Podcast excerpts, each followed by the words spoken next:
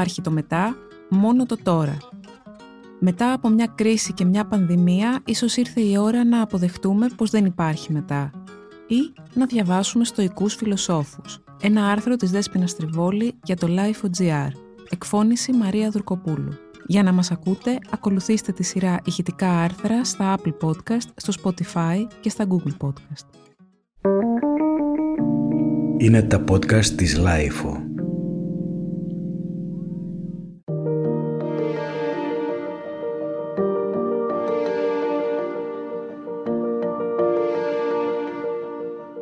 Περνάω χάλια, αλλά νιώθω τύψεις να παραπονιέμαι με όλα αυτά που συμβαίνουν, μου έγραψε μια φίλη στο WhatsApp.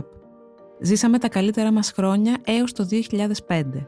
Έγραψε ένας γνωστός μου με μια δόση νοσταλγίας στο Twitter.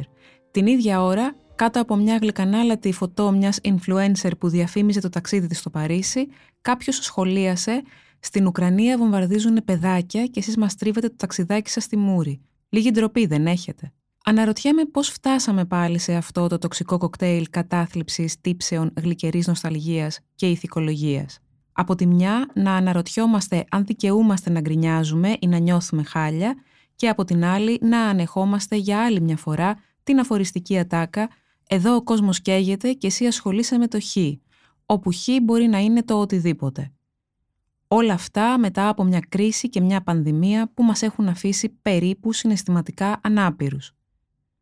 Πολλές φορές στη διάρκεια της κρίσης σκεφτόμουν «Όταν φτιάξουν τα πράγματα και έχω χρόνο, θα γράψω ένα βιβλίο». Υποσυνείδητα μάλλον πίστευα πως η κρίση θα τελείωνε φαντασμαγορικά. Ένα ηλιόλουστο πρωινό θα έπεφταν δέκα κανονιές από τον Λυκαβητό και θα βγαίναμε όλοι χορεύοντας στους δρόμους, πλούσιοι και με κομφετί στα μαλλιά. Δεν κατάλαβα ποτέ και αν τελείωσε η κρίση. Ακόμα αναρωτιέμαι. Στο δεύτερο lockdown έλεγα συνέχεια «Όταν τελειώσει η πανδημία θα διοργανώσουμε ένα πελώριο πάρτι. Θα αγκαλιαζόμαστε σφιχτά και θα φιλιόμαστε με μανία». Στο μυαλό μου όλα θα είχαν ένα ξεκάθαρο τέλος. Θα τερματίζαμε σαν δρομής μετά από αγώνα δρόμου, εξοντωμένοι αλλά μεθυσμένοι από χαρά. Αντί γι' αυτό, η πανδημία ξεθυμμένη και αναζωπυρώνεται σαν ένα κακό, ατελείωτο hangover, αφήνοντας πίσω της ένα μούδιασμα που καλύπτει τα πάντα σαν ένα λεπτό στρώμα διάφανης γλίτσας. Νομίζω πως αυτό που έχουμε αρχίσει να συνειδητοποιούμε πια είναι το πιο τρομακτικό απ' όλα. Δεν υπάρχει μετά. Τουλάχιστον όχι με τον τρόπο που το φανταζόμασταν, ως μια επιστροφή στην προηγούμενη ζωή μας. Πυρηνικά εργοστάσια παίρνουν φωτιά, φάλαινες ξεβράζονται στα ριχά, οι αγγελίες για δουλειές θυμίζουν αρκτικόλεξα ή ιαπωνέζικα σουντόκου.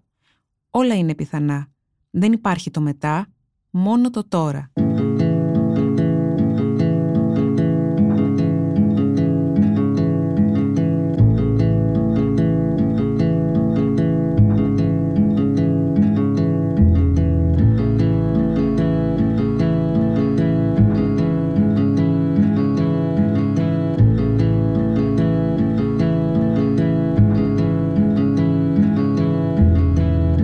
Η κρίση ξεκίνησε το δύο χιλιάδες εννιά.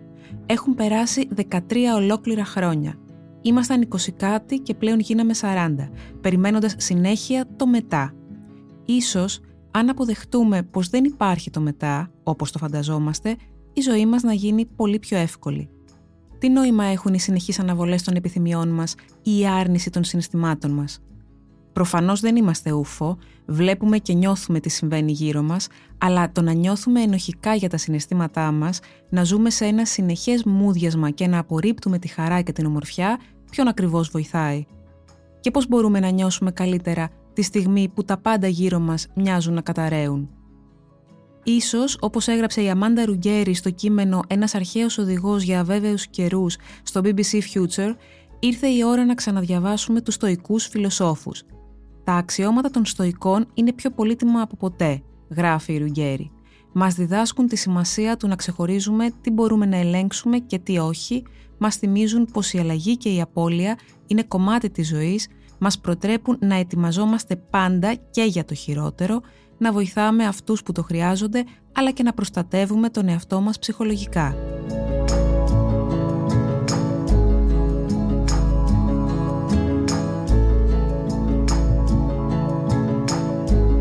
Και κάτι ακόμα. Οι στοικοί φιλόσοφοι πίστευαν πως έπρεπε να αφήσουμε ελεύθερο τον εαυτό μας να νιώσει βαθιά όλα τα συναισθήματα, ακόμα και τα αρνητικά. «Είναι καλύτερα να νικάμε τη θλίψη μας από το να την ξεγελάμε», έγραψε ο Σενέκας. Εναλλακτικά βέβαια και λιγομούδιασμα ίσως να μην κάνει κακό, όπως έγραψε και ο Φίβος Δελυβοριάς, «Θα βάλω Netflix και θα πεθάνω».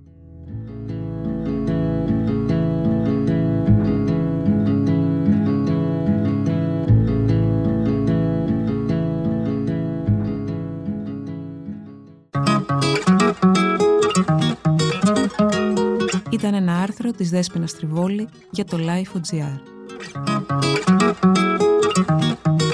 Τα podcast της LiFO ανανεώνονται καθημερινά και τα ακούτε μέσα από το λάιφο τελεία τζι άρ ή τις εφαρμογές της Apple, του Spotify ή της Google. Κάντε subscribe πατώντας πάνω στα αντίστοιχα εικονίδια για να μην χάνετε κανένα επεισόδιο.